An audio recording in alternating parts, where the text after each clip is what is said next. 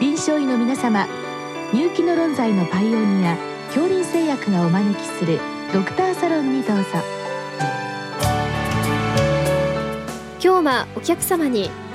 東京大学医学部附属病院腎臓内分泌内科准教授西博さんをお招きしております。サロンドクターは青い会柏田中病院糖尿病センター長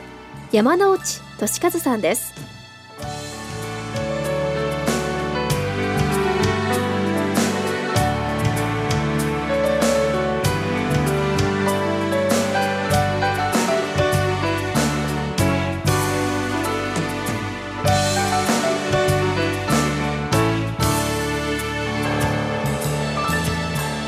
西先生、よろしくお願いいたします。よろしくお願いいたします、えー、本日は イージーエフアール に関してのご質問です。人間ドックや検診でタンパク尿がなく血圧正常な方で イージーエフアール がろくじゅう以下ということで、要精査もしくは要観察で受診する方がいます。まあ、対応はどうしたらいいでしょうかということでございますけど、先生、この、あの本題の前にまずちょっと イージーエフアール 少しおさらいしたいわけですけど、まあ、これが登場した背景は何なんでしょうか。ありがとうございます。 イージーエフアール はあのご存知のように糸球体ろ過率というものですけれども、本来広く使われている腎機能の指標というと血清のクレアチニンの値だと思います。で、これは現在も広く使われています、うんまあ、しかしながらクレアチニンはあの個人差がやや大きいということと、比較的早期の腎臓の障害を見つけにくいという問題を抱えています。で、それに対して ジーエフアール は悪ければ悪いほどゼロに近づいていく非常に分かりやすい指標ですので、まあ、腎臓の余力を示すパラメーターとして現在普及しています。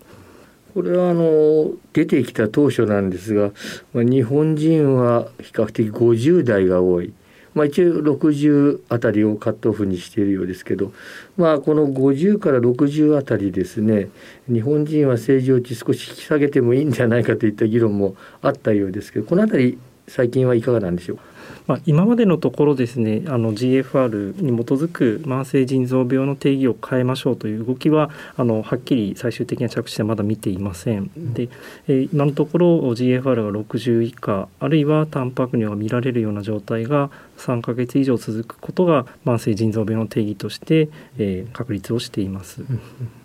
あの高齢者あるいは筋肉量ですね、こういったもので変わることは知られてはいますが、実際この イージーエフアール の計算式上はこれは補正はされていませんですね。そうですね、はい、あの一応 イージーエフアール の単位の最後にあの体表面積の いってんななさん 平米というのがついていますので、もしその患者様の身長や体重が利用可能であれば、うん、その場で体表面積を計算して、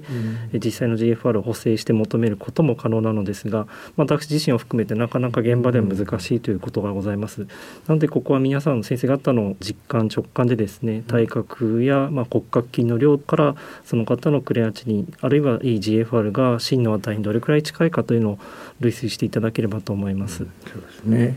まず先生、このごじゅうからろくじゅうあたりですね、まあ、このグレーゾーンとでも言いますが、このあたりなかなか取り扱いが難しいわけですけれども、で、まあ、検診から非常にたくさんの方が来られるところでもありますけれども、えこのあたりまず来られた時にはこれ再検査やはり必要なわけでしょうね。そうですね、あのクレアチニンや イージーエフアール は非常に変動しやすい数字として知られていますので、もし可能であればまず再検査をして、うん、えー、その日の腎臓の調子をですね、先生方ご自身で掴んでいただければと思います、うん、ということで、まあ、そのあたりを、まあ、丁寧に見た上でですが、まあ、先生の方でもこのグレーゾーンの取り扱い方ですね、まあ、どういったそういったことが推奨されるでしょうか。あの私自身は本日あのよっつのポイントを挙げたいと思います、はい、えー、ひとつは年齢、そして ジーエフアール の低下速度、またその患者様の病歴や既往歴、そして血尿の有無といったところかと思います。えー、一つ年齢なのですが、こちらはですねにせんじゅうはちねんに改定されたかかりつけ医から腎臓専門医専門施設への紹介基準でも明示されていますけれども、もしよんじゅっさいを下回るような患者様で ジーエフアール がろくじゅうを下回っているとなると、かなり若いにもかかわらず ジーエフアール が落ちているということになりますので、まあ、早めに専門の先生にご紹介いただいた方がいいのかなと思います。そうした患者様の残りの人生の期間を考えてもですね、ジーエフアール の保持というのは非常に重要になってくると思います。でもう一つが ジーエフアール の, その変化のスピードですね。先ほど先生おっしゃったように、その日の ジーエフアール やクレアチンの数字、あるいは患者様ご自身がお持ちいただくような過去の人間ドックの数字などをもとに、いちねんあたりの ジーエフアール のスピードというのがおよそ検討がつくのではないかと思います。日本人一般には約いち、あるいはそれ以下の ジーエフアール の低下速度と言われているので、それを上回る低下速度の場合は、まあ、悪化のスピードが速いとご判断いただきたいと思います。これはいちねんかんにいちぐらい下がるということですか？そうですね。多くの住民検診のデータ等では、うん、日本人ではそのような値が出ています。その方々はこの持病、まあ、特に高血圧、糖尿病ないですか？あ、そうですね。健康な方の場合という前提がつきます、うん、はい。まあ、ただ高血圧は結構隠れていますので、うん、そうですね、なかなか難しいところでございますね、はい。まあ、でも逆に言うと、そういったものを上回って悪化するときには、そういった持病がある可能性があるというふうな感じでございますね、はいはい。さんばんめは先生、どういったものでしょうか？はい、そうですね。その患者様の病歴や経過は、ぜひ問診等でご確認をいただきたいと思います。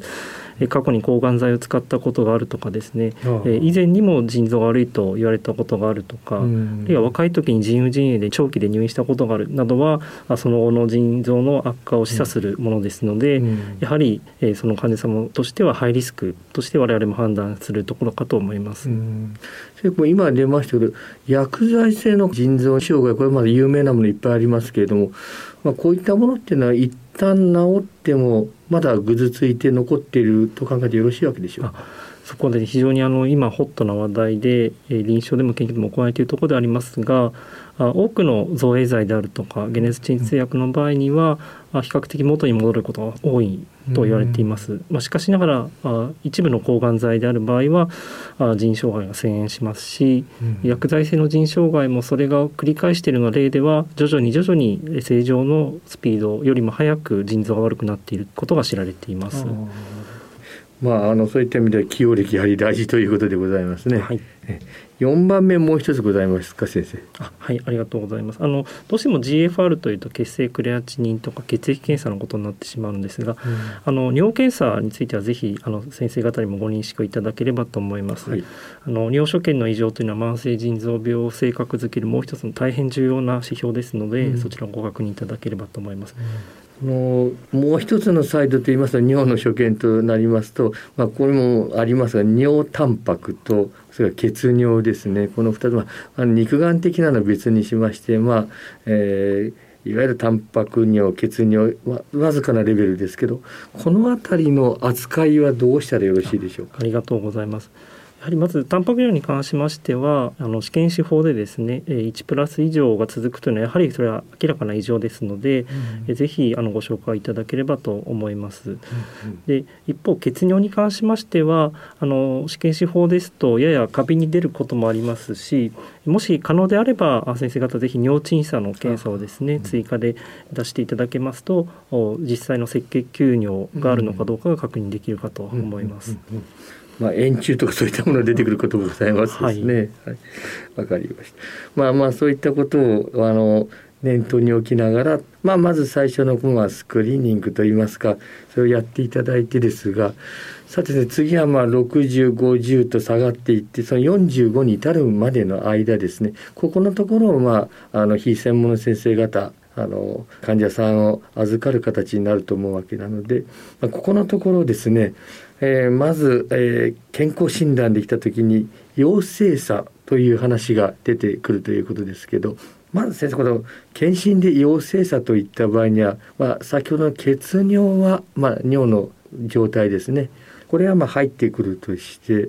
もう一つね、これ超音波はいかがなんでしょうか？実はあの我々大学病院で働かせていただいてますけども、同様の比較的保たれている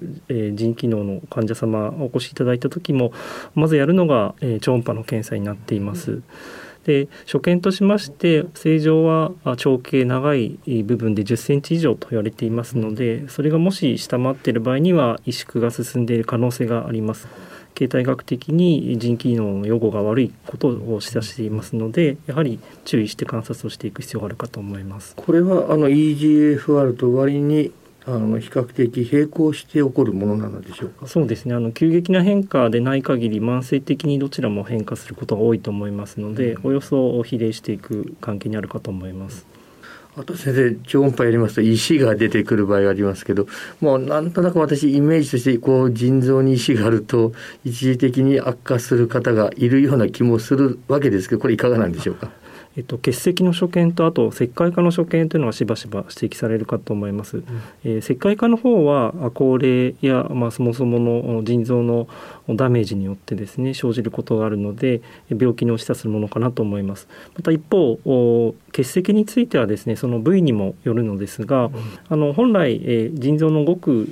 一部部分的に結石がある限りは腎臓全体の機能を左右するものではないと思いますので、あのご心配はいただくには及ばないと思うんですけども、ただもし結石に伴う症状があるようではそれはもちろん泌尿器科的な介入が必要だと思います。さて最後に先生、この要観察時の時の食事運動療法ですが、まあ、これあのいろいろとも言われておりますので、まあ、手短にで結構ですけど、まあ、まあ逆に言いますと患者さんは毎度毎度言われてあまりもうピンとこないとかですね、かえって聞かないというケースもありますので、まあ、ポイントをもう少し絞ってということになりますと、やはり一番大事なのは減塩になりますですか。そうですね、高血圧と腎臓は切っても切れない関係ですので、うんえー、もし塩分過多を疑われる場合には ろくグラム 以下の減塩食をぜひお勧めいただきたいと思います、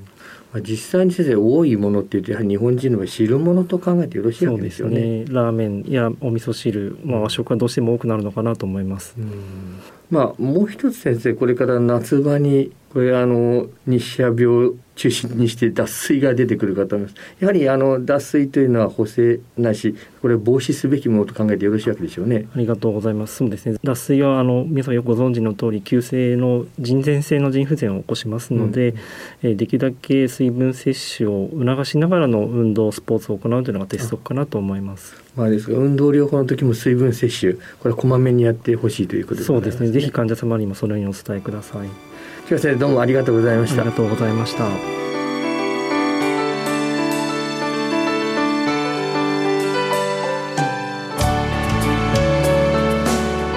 今日のお客様は東京大学医学部附属病院